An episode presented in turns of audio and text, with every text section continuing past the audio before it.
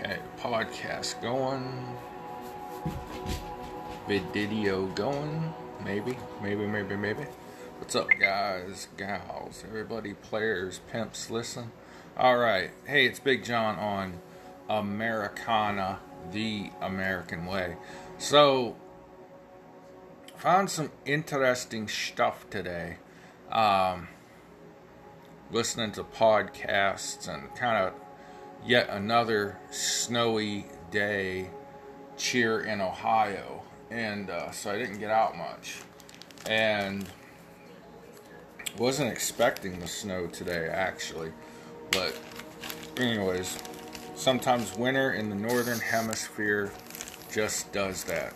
Especially when you live uh, in the upper Midwest, Ohio. Snow just comes from out of nowhere. Um... So luckily I flipped on my phone and saw the forecast. Uh, found out we were going to get another, you know, one to three inches of snow right about the time I was going to go uh, to work. So I didn't go to work. I stayed home. But anyhow,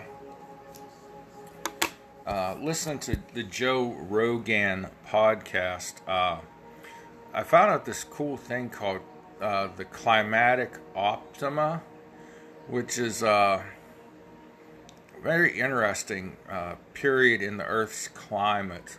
Got a guy on there named uh, Randall Carlson. If you ever get a chance, look up the J R E podcast and Randall Carlson. He has a lot of interesting information. I'm going to talk about the climatic optimum. And also, uh, earlier this morning, uh, watching Steven Crowder, there was a little... Uh, there, were, he was talking about this uh, lady, and she's not really the important part of what I want to talk about, but uh, she talked about the effects of... the effects the pandemic had on other people. She's a doctor, and uh, I forgot the name of her podcast. It doesn't matter. Uh, so I'm going to talk about it's more important. But you know, she was talking about how uh, at first she was all into the pandemic, and she you know sprayed Lysol on her cans of Pringles and took her clothes off as soon as she got home.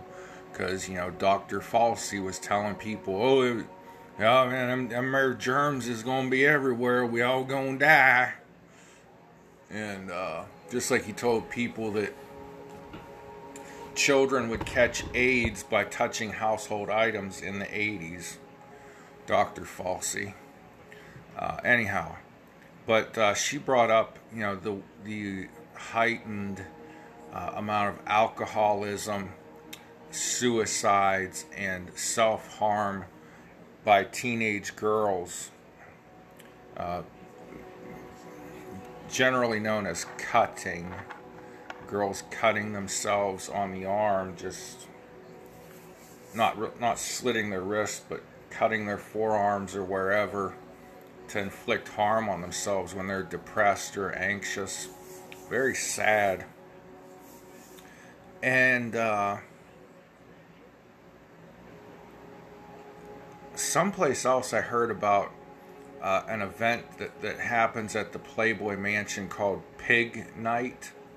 Uh, oh, I was watching a Holly Madison video on YouTube. I've gotten a lot more respect for her uh, as I've watched her YouTube channel. And then tonight, the A and E network had a two-hour special debut of... Uh, the life at the Playboy Mansion. What's it called? I wrote. I took some notes during the show. Uh, Secrets of the Playboy Mansion, or no, just Secrets of Playboy. The first episode was called uh, Legacy, and then the second episode focused on Holly and the Girls Next Door television show. And then it's a nine-part series that's going to air every Monday at either nine or ten p.m. on A and E. So look that up. It was very, very interesting. And they did a lot to show both sides of things. So I'm going to go over some of the notes that I wrote down about during the show. And uh, also talk about, I found an article about Pig Night uh, online. So you can find me on social media, on Twitter, Gab, and Getter at the real underscore Big John. I'm on Parler at the real Big John, all one word, and of course on Rumble and all the podcasting platforms. It is Americana, the American way, and I'm gonna light up and let you listen to some guitar solos and some sound bites and whatever the heck else I have on my Instagram.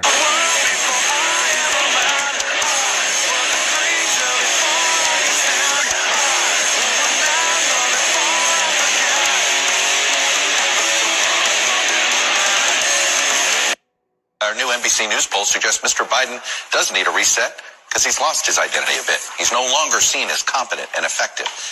He's no longer seen as a good commander-in-chief, or perhaps most damaging, as easygoing and likable. In fact, just five percent of adults...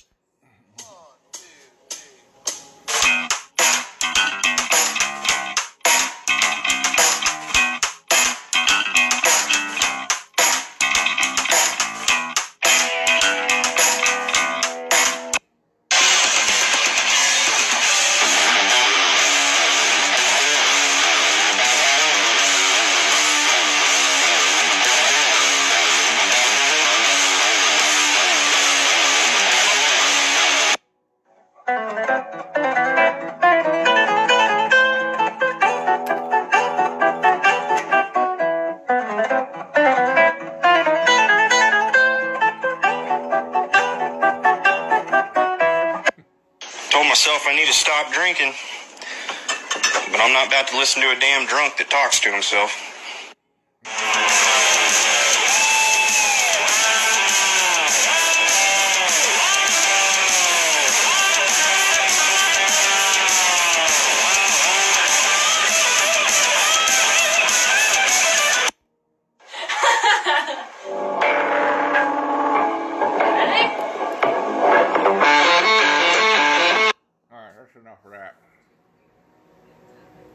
So, we're all having climate change and global warming shoved in our faces. Uh, this Randall Carlson pointed something out that that was a notion that if you brought up in the fifties and forties and in the some of the sixties, you would have been laughed at. Nobody cared. And he said that the Earth's climate has gone through so many changes over time that it's foolish to think that man in its last one hundred years of industrialization has changed the climate of the Earth. And at first I'm like, okay, this makes a lot of sense. And he, he talked about a lot of good things.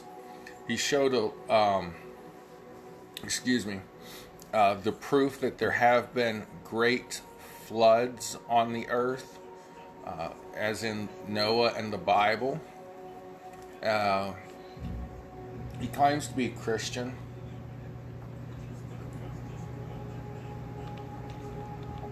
And he talks about God and talks about being in the Masons. Um... But I don't want to get into that. Uh, and he brought up this term called climatic optimum, which to me, it sounds like, um, to somebody that doesn't know anything like myself, it sounds like this is the optimum climate of the earth. But what it's talking about is that there are times in the Earth's peer, the Earth's history, uh, where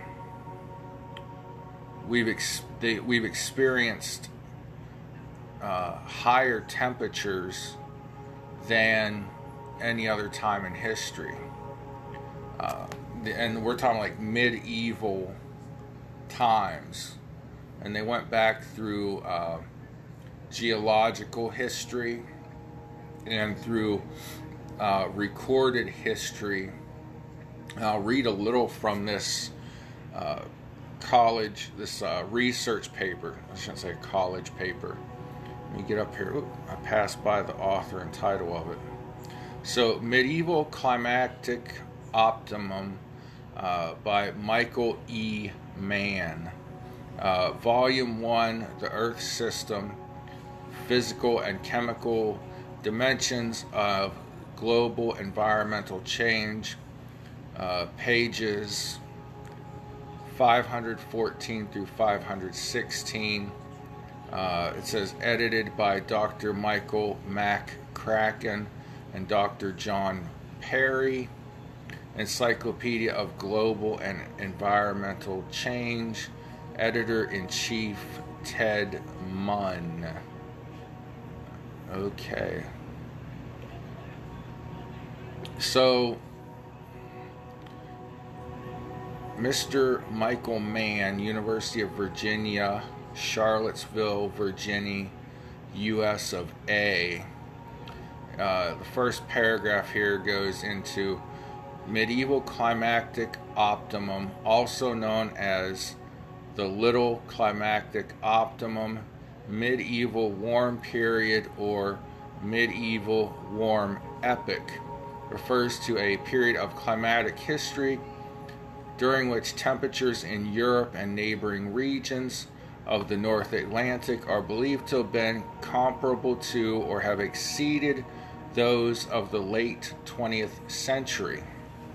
So, you know how in all his uh, documentaries, Al Gore says, you know, uh, ten of the last, uh, ten of the hottest years out of the last one hundred have been in the last ten, in the last twenty years.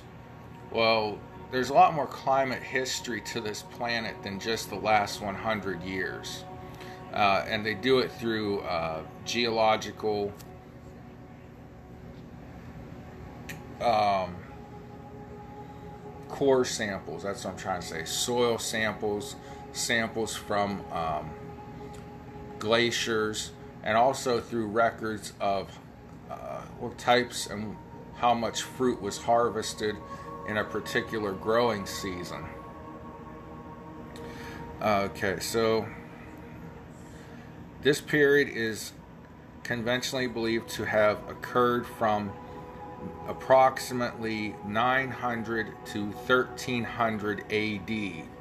So that's a four hundred year period, terminating with the more moderate conditions of the fifteenth century and the Little Ice Age, which impacted Europe during the sixteenth, mid-nineteenth centuries. The medieval climactic optimum believes to, or appears to have been a large part of a feature of north, the North Atlantic and neighboring regions. Indeed, when Lamb, nineteen sixty-five, coined the term medieval warm epoch, it was based on evidence largely from Europe and parts of North America, regional temperature patterns elsewhere over the globe show equivocal evidence of anomalous warmth. See Wigley E T At, well, see Wigley nineteen eighty-one, Hughes and Diaz nineteen eighty-four, and as Lamb nineteen sixty-five noted, episodes of both cooler as well as warmer conditions are likely to have Uh, punctuated this period. It is evident that Europe experienced on a whole relatively mild conditions during the earliest centuries of the second millennium than is currently possible in many regions. There are numerous anecdotal reports especially of especially bountiful harvests because they had a longer growing season. The, you know, if you have a longer growing season, you're going to have a bigger harvest.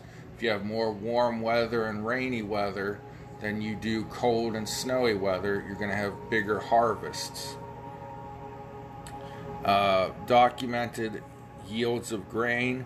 Throughout Europe during this interval of time, grapes were grown in England several hundred kilometers north of their current growing Uh, pardon me, several hundred kilometers north of their current limits of growth, and subtropical flora such as fig trees uh, and olive trees grew in regions of Europe, northern Italy, and parts of Germany well north of their current range. Geological evidence indicates that mountain glaciers throughout Europe retreated substantially at the time relative to glacial advances of later centuries, uh, and it cites Grove and Switzer nineteen ninety-four. Switzer is spelled S W I T S U R. A host of historical, documentary, proxy information such as records of frost dates, freezing of body of water bodies, and duration of snow cover, and geological evidence, for example the dates of flowering of plants, indicate that severe winters were less frequent and less extreme at times during the period about nine hundred to thirteen hundred A D in Central Europe. So what this is blowing out of the water is the theory that the last fifty years of warmer temperatures, warming of the earth, are the fault of humanoids. And that was the point that Randall, uh, what did I say his name was? Randall Carlson made. That our current climate alarmists are stuck in the nineteen sixties and seventies way of thinking.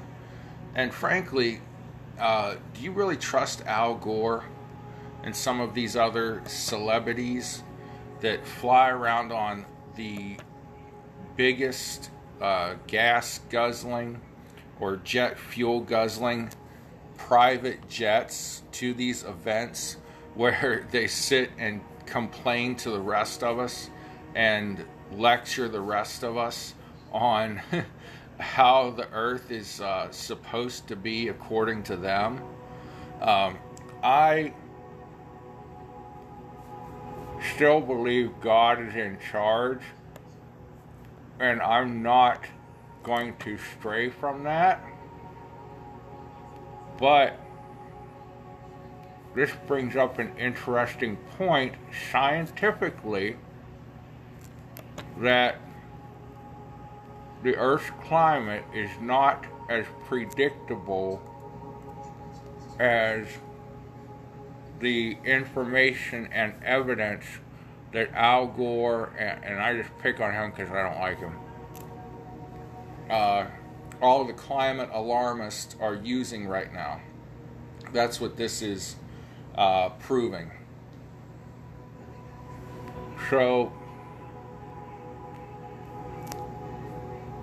I'm not saying we need to trash the environment.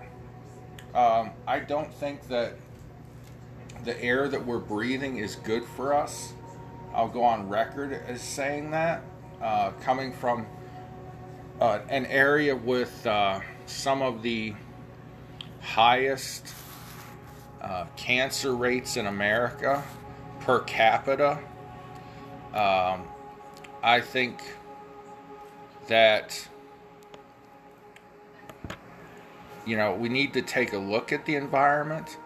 Uh, I think, you know, truthfully, you should be able to stick your face into any fresh body. Well, That's not true, because even before we were polluting our water with chemicals and toxic waste and shit, uh, it wasn't always safe to drink the water. But uh, I think, you know, we should have clean lakes and streams and rivers, uh, aside from any natural contaminants that get in there, like, you know, deer and fish poop. Okay. So, uh, a different take, you can look that up, Climatic Optimum, see what you think of it. Well, let's get this rolling. Uh, they were they were bashing a lady who was talking about the uh, effects the pandemic has had on other people, had on people, and they attacked her personally without having her on their show. They just had a quack and two other commentators there.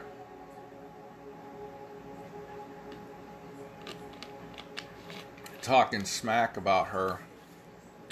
But she brought up, uh, well, they were saying that she's complaining because the uh, pandemic has inconvenienced her. Oh, she's just complaining of some minor inconveniences.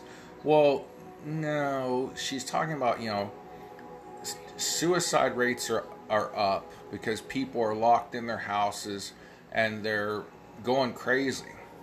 Alcoholism, drug abuse, Uh, self-injurious behavior, especially among uh, teen girls, is way up. So this um, website called very well mind dot com has a article. It says the it says pandemic significantly affected mental health of teen girls, study shows. And I've said before, uh, and this pandemic's only worsened it, evidently, that teen uh, teenagers today, this is scientifically proven, they have more anxiety than mental patients of the nineteen fifties. And there are a lot of factors in that. This uh, evidence came to light way before the pandemic, but kids are under so much pressure. You know, I, I, my generation, we had the Cold War looming over our heads still in the nineteen eighties. Uh, any day now, the Ruskies were going to invade. Oh, good grief. Uh, you know, oh, the United States and and uh, Russia have enough atomic bombs to blow up the world ten times over, and the um, you know, this is what I was taught in school: the American versus Soviet policy was called mutually assured destruction. If you launch our atomic, your atomic bombs, we'll launch ours, and we'll just wipe each other out. Uh, and that was the policy. Oh. And then, you know, of course, we had, uh, you know, you had to have the right grades, or you, you weren't going to get into college, and you weren't going to amount to anything. Uh, you had to have the right clothing. You, you know, you had to have all these things. And it was shoved up your wazoo uh, by television shows. And we all watch too much television. Uh, yeah, I'm, I'm getting old, and I, that's what I say. Uh, but now I think it's been worsened by social media in the last ten or twenty years, because everybody puts on their best fake face and pretends to be what they're not on Instagram and Facebook. Uh, and some people do talk about their depression and their problems and how much they hate themselves and the world. But uh, for kids, you know, this being locked inside mandatorily, mandatory, and not being able to go out and socialize and be a kid when they are the least vulnerable to getting sick. But the excuse that the government has given governments, because it's not just the American government, but the excuse that governments give you is, well, you know, you kiddies, you you might have a strong immune system, but grandma doesn't. So if you bring COVID into your house, you're going to kill grandma. Like these kids didn't have enough problems. So they're locked inside without any social interaction except social media. And this article says, uh, t- key takeaways. New study found that the mental health of teen girls may have disproportionately, may have been, pardon me, disproportionately affected by the COVID nineteen pandemic. Surprisingly, substance abuse dropped amongst fifteen to eighteen-year-olds in the study. Disconnection from friends, changes in routine, and isolation are all partly to blame. While the stress and isolation of the pandemic spared no one, it has had disproportionate, detrimental impact on the mental health of teen girls, a new study in the Lancet Psychiatry has found. Using fifty-nine thousand responses, wow, from surveys on Icelandic teens, researchers found, that's teens in Iceland, but I'm sure it applies in everywhere. fifty-nine thousand is a huge pool. Researchers found that rates of depression and worsened mental well-being increased among both adolescent boys and girls during the pandemic compared to earlier levels, but girls were significantly more affected. However, data shows that substance abuse, I already said this, from fifteen to eighteen dropped. Well, yeah, because they couldn't get out and go to parties and go to their drug dealer. Let's take a closer look. Uh, the article says, this study, it, for this study, researchers set out to understand how the pandemic affected mental health problems and substance use among adolescents of different ages and genders, using data from youth in Iceland, from youth in the Iceland study. So the study invites all teenagers up to eighteen in Iceland to complete the survey every two years. Researchers looked at a total of fifty-nine thousand seven hundred one survey responses collected in two thousand sixteen, eighteen, and twenty twenty. Participants included roughly equal numbers of boys and girls, most of whom lived in two-parent homes in the capital area of Reykjavik. Reykjavik. Uh, the results showed depressive symptoms and mental well-being got worse among adolescents in twenty twenty compared with pre-pandemic levels. And, you know, we're going to look back at this pandemic period and say, how bad did we hurt ourselves? Uh, among all age groups, uh, self-injuring behavior like alcoholism, obviously suicide. Uh, I mean, suicide is obviously a self-injurious behavior. Um, you know, just hurting yourself for the sake of causing damage and pain to your body has all gone up during this period. And it all started with a false narrative from uh, a university in, in England, from a doctor who's been known to over uh, overestimate results of uh, disease and sickness and pandemics. And you know, he said, you know, like two million people in the United States were going to die in like the first few months or year. Uh, a lot of people have died with COVID, but not from COVID. Uh, but the whole you know, lock everything down, lock everyone up, has hurt people mentally and caused them to hurt themselves physically.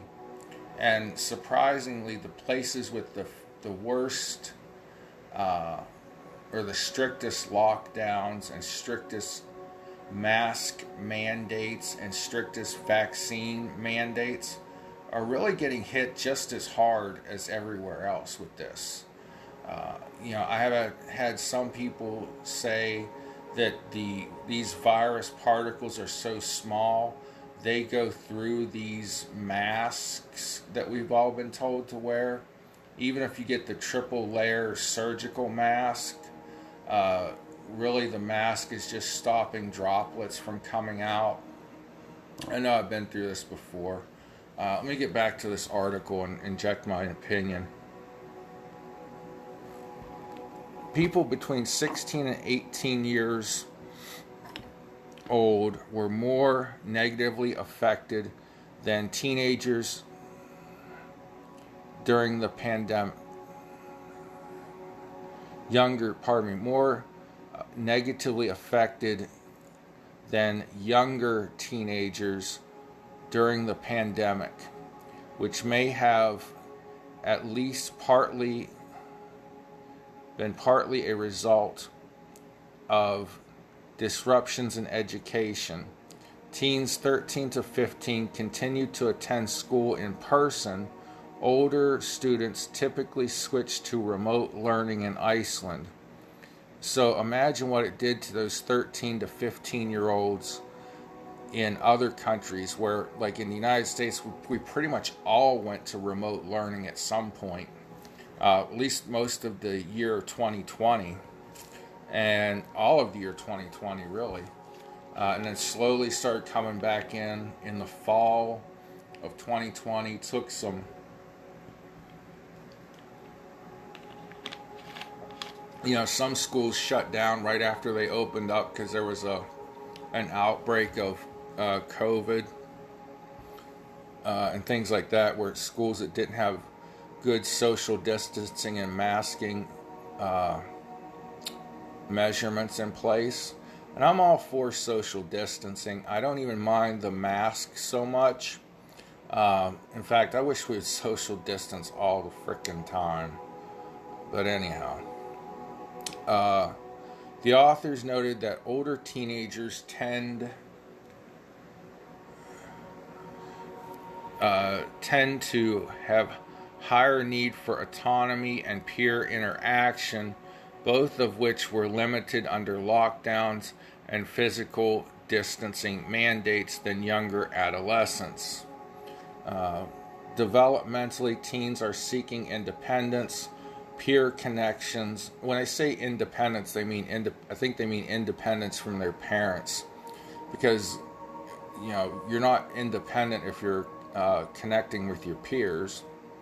So anyways, Uh, they have a need for greater self-expression as they formulate their identities, explains Doctor Rebecca uh, Roulier, R O U L I E R, Deputy Director of Doc Wayne Youth Services in Boston. Youth Services. However, the reduction in social experiences increased in dependence on the family unit and created loss of milestones like first jobs or graduation celebrations, which has overwhelmed most teens' ability to cope. So you can see where, you know, this would go a long way to hurting uh, kids mentally. And sometimes when uh, kids, especially teen girls for some reason, um, They'll, they'll start harming themselves when they can't find any other way of, you know, getting the anxiety or the uh, depression or, you know, frustration out when they're isolated. It's a very scary thing. Uh, so this pandemic, you know, after the first six months, I was yelling, open it back up, open the economy up, protect the elderly. That's fine. but let the rest of us go back to our lives. You know, they now have said uh, in the United States, like eighty-five percent of the people that died of COVID had uh, four or more comorbidities or pre-existing health conditions, underlying health conditions. So I think this pandemic has been more of a threat to our mental health and our anxiety and stress with the constant media lie, government and media lies. Uh, this little prick Fauci that just, this is his life's goal. Is, man, the guy's done nothing for forty years. You know, after the, the AIDS epidemic got settled in and the science said, hey, Doc Fauci, you're a freaking moron. You're telling people the wrong thing. And he had to sit at his desk and twiddle his thumbs and, you know, give grants to scientists that tortured pump, puppies and monkeys. Uh, and now suddenly he's relevant again in his eighties and he gets to be on T V. And the guy's like tiny. He can barely see over the podium at press conferences. So he's obviously got Napoleonic syndrome. And uh, he's causing kids to hurt themselves, have greater anxiety, depression, causing people of all ages. I'm speaking of the United States, of course. He doesn't, Fauci doesn't rule the world. Um, but this guy has caused a lot of problems and a lot of pain. The governments, the media have caused a lot of people a lot of pain that's going to stick with them far into the future when this virus has run its course and is either a weak cold or weak flu or just goes away because our, of our immune system's natural defenses. So it, this is terrible. This this upsets me that, you know, teenagers, young women, people in general, but are suffering from this. And we've known since the middle of twenty twenty, really, that unless you're morbidly obese like myself, unless you have uncontrolled high blood pressure, which my blood pressure is under control, uh, unless you have uncontrolled diabetes, which mine is under control, um, so I have one comorbidity. I need three more to die from coronavirus. That's what basically we found out. Now, there have been some perfectly healthy people, at least people that seem perfectly healthy. They've gotten extremely sick and died. A lot of people early on died because hospitals put them on ventilators too early in their treatment. And a lot of people, at least five hundred thousand, died because they were denied hydroxychloroquine and ivermectin as treatments. They weren't given hydroxychloroquine until they were admitted to the hospital, which at that point was too late. But if given early in the disease, it can treat uh, and stop viral replication. Proven fact. But I hope when all that was done in the dark is brought to the light, some people go to jail for this. If not, you know, they'll probably go to hell on Judgment Day. So, alright, let's uh, move on to something else uh, depressing. People come to realize that maybe Hugh Hefner wasn't playing with a full deck. Uh, it, in this A and E documentary, it's a nine-parter, and I think this is going to rival the uh, R. Kelly, Surviving R. Kelly series for ratings and for impact in culture.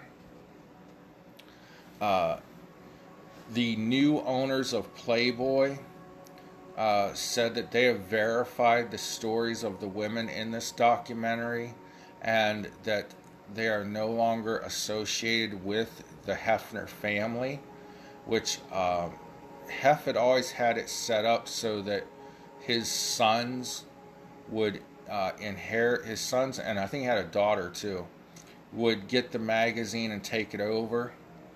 And uh, evidently they sold the rights off to other people.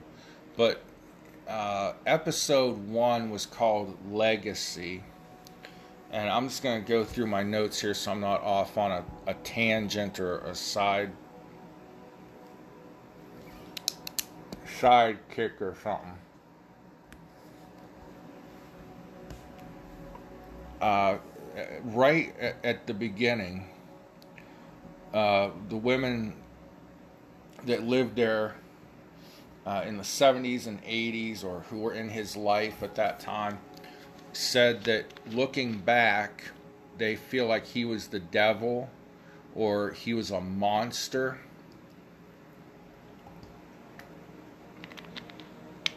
And they admit at the time they lived at the mansion, they felt it at home, they felt freedom there, but looking back, there was a lot of control there. Uh, about the in regard to the Playboy Mansion itself, it was uh, a, like a paradise. Uh, it was a place of freedom.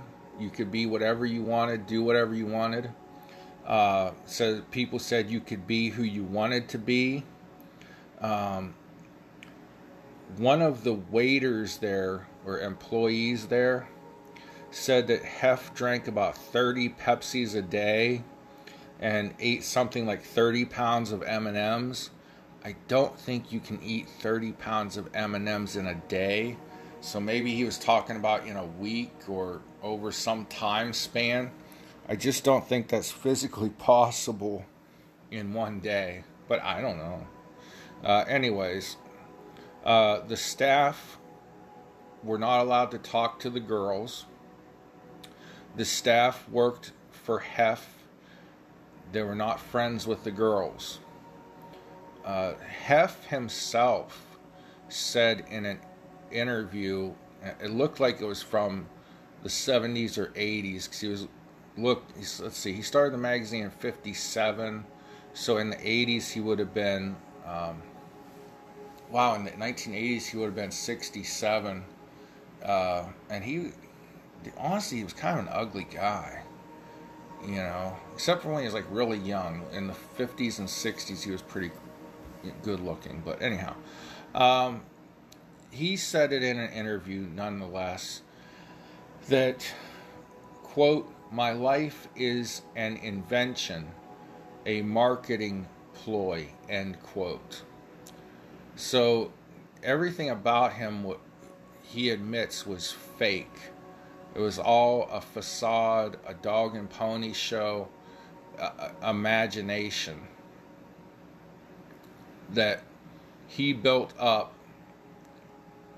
And I think it was in the second episode, a friend of his talked about uh, how Hef was awkward with girls. In the first episode, they talked about his uh, parents had a strict religious Uh, way of raising him and his brother, and that, you know, he didn't get a lot of hugs as a child and much attention as a child. Uh, but anyways, his friend said when this girl turned him down uh, when he invited her to go for a hay ride, it, when the hell would that have been? The thirties? Yeah, he grew up in like the roaring twenties and wanted to be one of the people that roared, evidently. Uh, and then he joined the army. It may have been World War Two or Korean War era, I'm not sure. Uh, but he was in the military.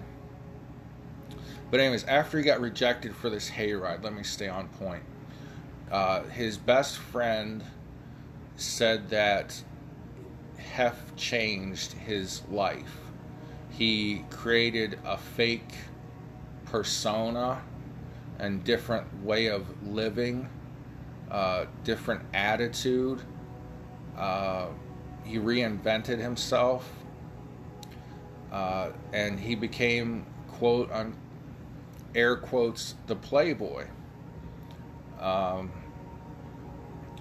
so uh, the show goes on to talk about everything you heard, or one of the girls said, everything you heard about Hef is what his P R firm wanted you to hear. Now, on a good side, uh, Hef was supposedly into civil rights and equality. Uh, there was a Playboy television show that debuted uh, in the ni- late nineteen fifties, or maybe nineteen sixties, I don't know, somewhere in there. And it was just all about, you know, him hanging out with his buddies, smoking his pipe, and interviewing celebrities. And he, he would have African American celebrities on there mingling with the white celebrities, because it was just like a T V show about just hanging out.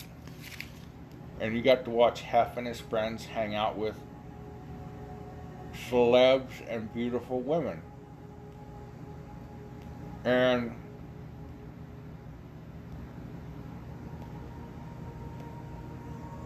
in those days, they might have a black singer or black comedian or black performer on a variety show. Nowadays we would call them talk shows or late night talk shows. But the black celebrity entertainer would come out, do their performance, and be hustled off to the side. And Hef's show wasn't like that. The black entertainers, musicians, whatever, hung out with and mingled with the whites. Uh, when he had his parties at his original mansion in Chicago, and then the mansion in Los Angeles, well, by the time he bought the mansion in Los Angeles, it was uh, civil segregation and stuff. It was the nineteen seventies, so there's still a lot of racism, but a little less segregation. But nonetheless, black celebrities, black people were allowed to mix and mingle with white men, white women, and all that in Hef's world, if there was a good thing about the guy. Um, he said he was for empowering women. Uh, the women thought he was, or bought into it. Uh, later, they realized they were commodities. Like when he was hanging out with his friends, he had this thing for backgammon, which is some kind of betting game I don't get. It's a it's a rich, honky, yuppie, white thing, and I ain't fucking into that shit. Um, but anyways, when he would be hanging out with his friends playing his game, backgammon, uh, the girls weren't allowed to talk to the guys. They weren't allowed to bother him and his guy friends. They could sit on the other side of the room. They could be in the room for eye candy, but they weren't allowed to talk to him and his friends when uh, it was guys. It's man time now. Time for us manly men to do manly things, and just us manly men. Yikes. Zoinks, Shaggy-Doo. Uh, or actually, zoinks, Scooby-Doo, as Shaggy would say. Anyhow, manly men doing manly things to other manly men in the Playboy Mansion. Oh boy. So, uh, there were women that wanted to write books and do interviews uh, and talk about their experiences in the mansion. And one was a, a lady that grew up there. I mean, from the time she was a little kid uh, all the way up to her twenties when she could move out. And she wrote a tell-all book a lot of years ago. And he, he asked her, you know, about the book. You know, they found out about it. He had a team of people that would read these books that other that uh, playmates or friends or different people would write, and it was their that team's job to get those books banned, kiboshed, you know, kept out of stores and libraries, and uh, to debunk what was in there. Uh, this one lady, she had like ten interviews lined up in New York City, and Hef asked her to fax him uh, a name or a list of the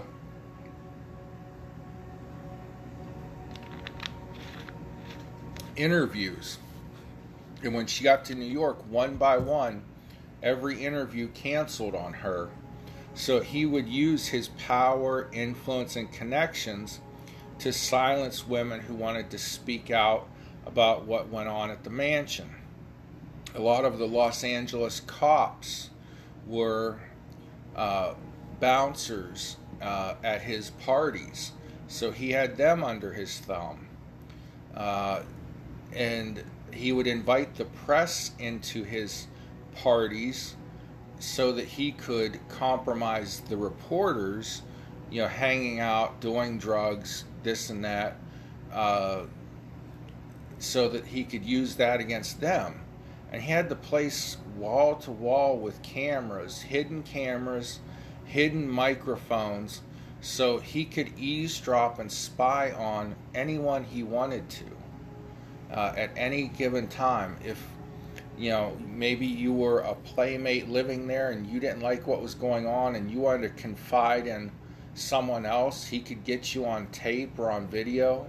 He would have everybody on video or on recording doing drugs, illicit sexual activities, all sorts of things that he could use against them if they ever tried to uh, come out against him and tell the, you know, the dirty little secrets of the mansion.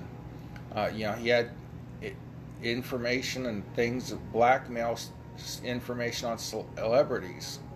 You know, uh, Bill Cosby is Uh, famously or infamously alleged to have sexually assaulted people at the mansion. Uh, they had a, a cleanup team to cover things up, keep things quiet, you know, protect that reputation, because as he said, you know, my life is an invention, a marketing ploy, and that's where his money came from. That was his life. Uh, you know, he wanted to be around beautiful women. Hey, I'm a guy. We all do. But he took it to an extreme where he would, I guess, be on the ready to uh, extort people. You know, and, you know, there are stories that playmates overdosed and it got covered up. There were suicides uh, that were covered up.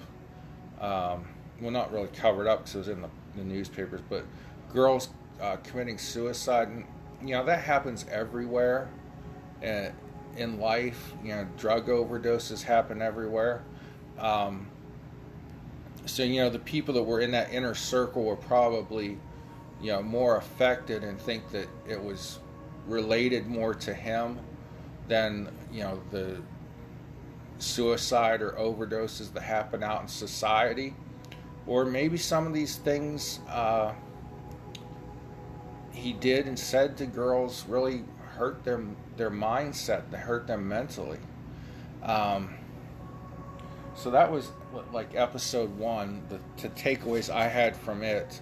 Um, episode two focused on the T V show The Girls Next Door and mainly Holly Madison. And, you know, I've had mixed thoughts and feelings. I don't know her, so I shouldn't have any thoughts or feelings about her. But in the social media world, you see into people's private lives and they expose themselves so much. Um, and a lot of people had a lot of good things to say about Holly and how she cared for Hef at the mansion. And she's really been scarred for life by the way uh, he treated her and tried to keep her under his thumb. Uh, And eventually she worked her way into where she could be independent and move on. Um,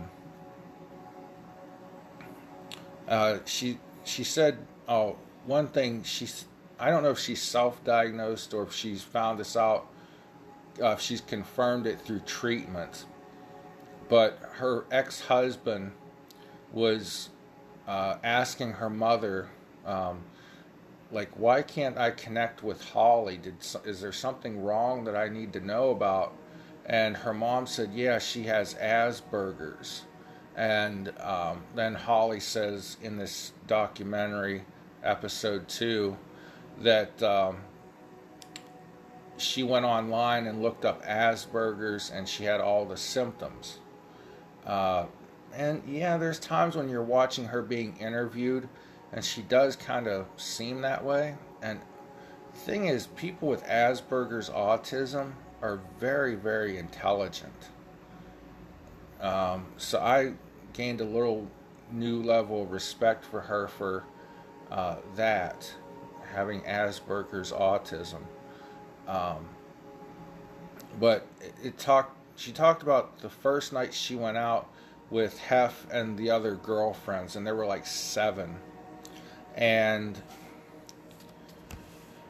talked about how Hef would always be taking pictures of the girls when they were drunk and doing sexual things and nudity, and she felt like he had blackmail porn on her. Uh, there was actually a camera in his bedroom, and probably more than one, and when pressed, why do you have a camera in your bedroom? He would say, well, something might happen in there that I want to record. Ah, ha, ha, ha, ha. So, basically, ugh, gross. Um, you know, she felt like he had blackmail porn against her. This is all from the second episode on A and E, uh, the documentary Secrets of Playboy. Okay, so the first night she went out with Hef and the other girlfriends, uh, they came back to the mansion, and it was kind of like uh, mechanical sex with Hef. She said that it was like, okay, now you, you know, all of you come to the bedroom. Okay, you are going to have sex with me first, and then you, and then you, and then you. It wasn't like romance like he portrayed, or like it was portrayed uh, in his life. Um, a lot of people said that, you know, he never had sex with the girlfriends, that it was all part of the uh, mystique, and they were just to pretend. But evidently, uh, according to her, he would have sex with her and other girls, with other girls in the room. Uh, and he, Holly said Wednesday and Friday nights were uh, club nights. And they would go out to the club, and then on those nights, it was expected that her, Bridget, and Kendra had the other two Girls Next Door uh, television cast members um, have sex with him while the others were in the room. Um, but uh, she, you know, said, you know, because she had trouble connecting with people, she wanted to be famous. She wanted to use Playboy to become famous. Uh, some of Hef's friends, close friends, uh, his personal photographer and the photographer's wife, and another friend that uh, worked at the mansion, they they. Every time Holly would say something negative, or Bridget, the other one of the other girls next door, would come on and say something about Hef, uh, there would be a rebuttal from these people. And, you know, people say, hey, you lived at the Playboy Mansion, you signed up for this, you knew what you were signing up for, you know, deal with it. Uh, and the wife of Hef's photographer, and I guess the wife was a photographer too, she said when Holly first started hanging out at the mansion that she would ask this lady, well, how do I get closer to Hef? Holly would ask. She would say, how do I become a girlfriend and stuff like that? And Holly had uh, a nose job and a boob job, which Hef paid for. Of course he would. That's his thing. You know, taking care of women, you know, so that he could use it against them. But you know, these people ridiculed her for that, and she always felt bad about herself. And early on when, and I thought she was cute before the plastic surgeries. Uh, they showed photos of her pre-nose job, pre-boob job, and she was always a cute girl. Uh, but anyways, early on in their friendship, when she started hanging out and became one of the seven girlfriends, and then worked her way up to being the number one, uh, Hef told her, or she asked Hef, can I be a playmate? Can I be in the magazine? And he said, no, you're not photogenic enough. And then that led to the boob job and the nose job. But his friends turned it around on Holly. Well, she wanted plastic surgery to her nose and her breast, and he paid for it for her. Yeah, that's what uh, narcissists do. Uh, and, and Hef's really small, too, by the way, in stature, height, weight. Maybe a little Napoleon syndrome. Maybe a little man syndrome. I don't know. Um, so, uh, when she first came to the mansion, she would come to the Sunday uh, afternoon pool parties, and she thought it was like a big friendship place and a fraternity where she, where she could connect with people. Uh, and then, of course, over time, uh, you know, Hef got more controlling of her and more possessive and things like that. um, his other friend said that he just loved women. He just loved women so much, and that he wasn't a narcissist. He wasn't a control freak. He was not uh, emotionally abusive. But Bridget Marquardt said that, you know, one time he he yelled at Holly for wearing red lipstick, and how he didn't like red lipstick, but yet other girls that were out with them that day had on red lipstick, and they didn't get yelled at. But I reckon when you're the number one, it's a different set of rules, and they had a lot of rules, like they couldn't have friends over, they couldn't hang out with other guy friends. Uh, they had to be back in the mansion by nine p.m. Um, they got one thousand dollars a week to live there. Uh, and a, all the girls that lived at the mansion and the house across the street, I guess, got this one thousand dollars. This is from other articles I've read. Uh, got this one thousand dollars a week. And he would go to his personal safe and pull out stacks of one hundred dollar bills and count them out. And say, well, I didn't like the way you had your makeup the other day. Maybe you shouldn't get your allowance. And say it in front of the other girls. I mean, that's really cruel. But, you know, his defenders will say, this is what you signed up for. Why are you complaining? I don't know. Just not, not, not, not good in my book. Not, no. Sorry. Um, I already mentioned there was a disclaimer at the, begin- at the beginning of the show. Uh, the new owners, you know, admit uh, that there were sexual improprieties at the mansion.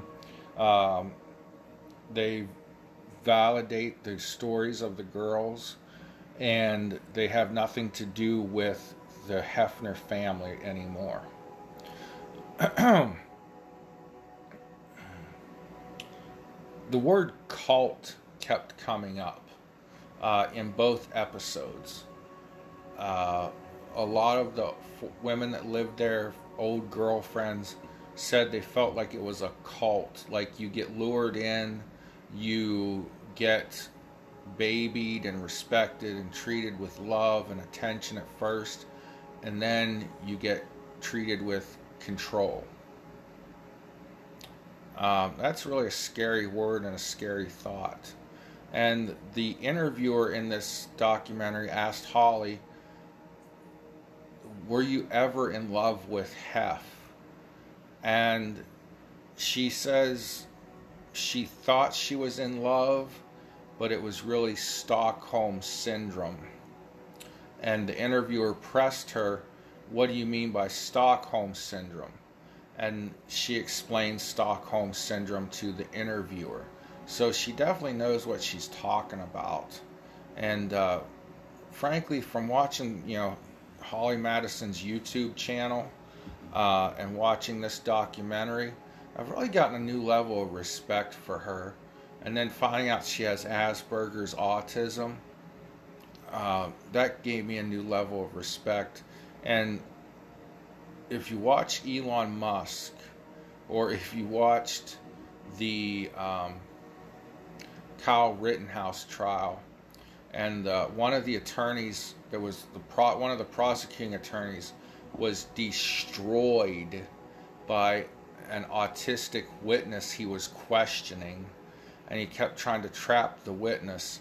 And people with Asperger's autism uh, are incapable of lying, almost incapable of lying. I'm not saying there can't be a few that slip through that will lie. I'm not saying that, but they are honest to a fault. Like, they just, their brains are wired in some way that you'll try to convince them to lie or that they are lying, and they'll be like, no, this is the truth. It, it's just uh, amazing. I love autistic people and Down syndrome uh, people and people with mentally mentally handicapped, which Asperger's is way at the high functioning intelligent uh, end of the spectrum of autism. Uh, a lot of your celebrities like Dan Aykroyd have Asperger's. Elon Musk has Asperger's. And Holly kind of reminded me a lot of him. Uh, I was watching a thing with Elon Musk, and he said, you know, he really wanted a job at Netscape. That was like one of the early internet uh, search engines. And he went to the, he sent them the resume, he went to the lobby, and he was too afraid to talk to anyone, so he just went and started his own business. so, um, but one of the uh, secrets of the Playboy Mansion, uh, it wasn't talked about in this documentary, but Holly brought it up on her YouTube uh, today, and this got me Uh, to want to do this as part of my podcast tonight. And she brought up a thing called Pig Night at the Playboy Mansion. And what this was, the mansion would be crawling with hookers and celebs on thirty or Thursday nights, not thirty nights, on Thursday nights back in its heyday. This is talking about this, the uh nineteen seventies. The documentary claims Hefner himself cooked up the weekly event. Hef dubbed the tradition Pig Night, and it started with two pimps bringing in carloads of prostitutes from Sunset Boulevard, according to his former girlfriend Sondra Theodore, and two others who worked at the mansion. Sondra Theodore is a beautiful lady.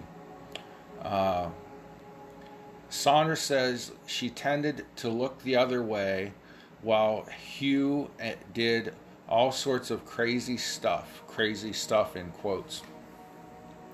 But the ritual stood out to her and got her attention. Uh, and then it goes into upcoming A and E series, Secrets of Playboy, describes Pig Nights as a sort of dinner party that served as a jumping off point for sex parties.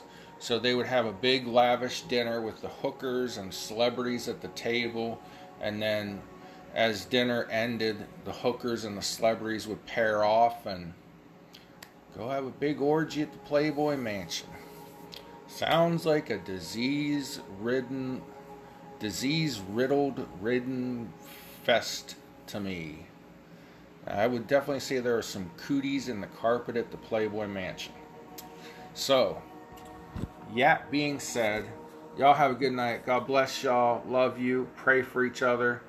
Um, Be blessed, my friends. I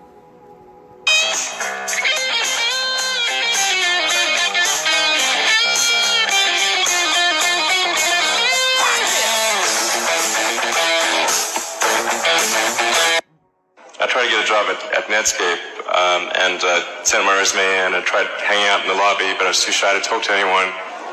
And, uh, and then I was like, okay, well, I guess I'll have to start a company because I can't get a job anywhere.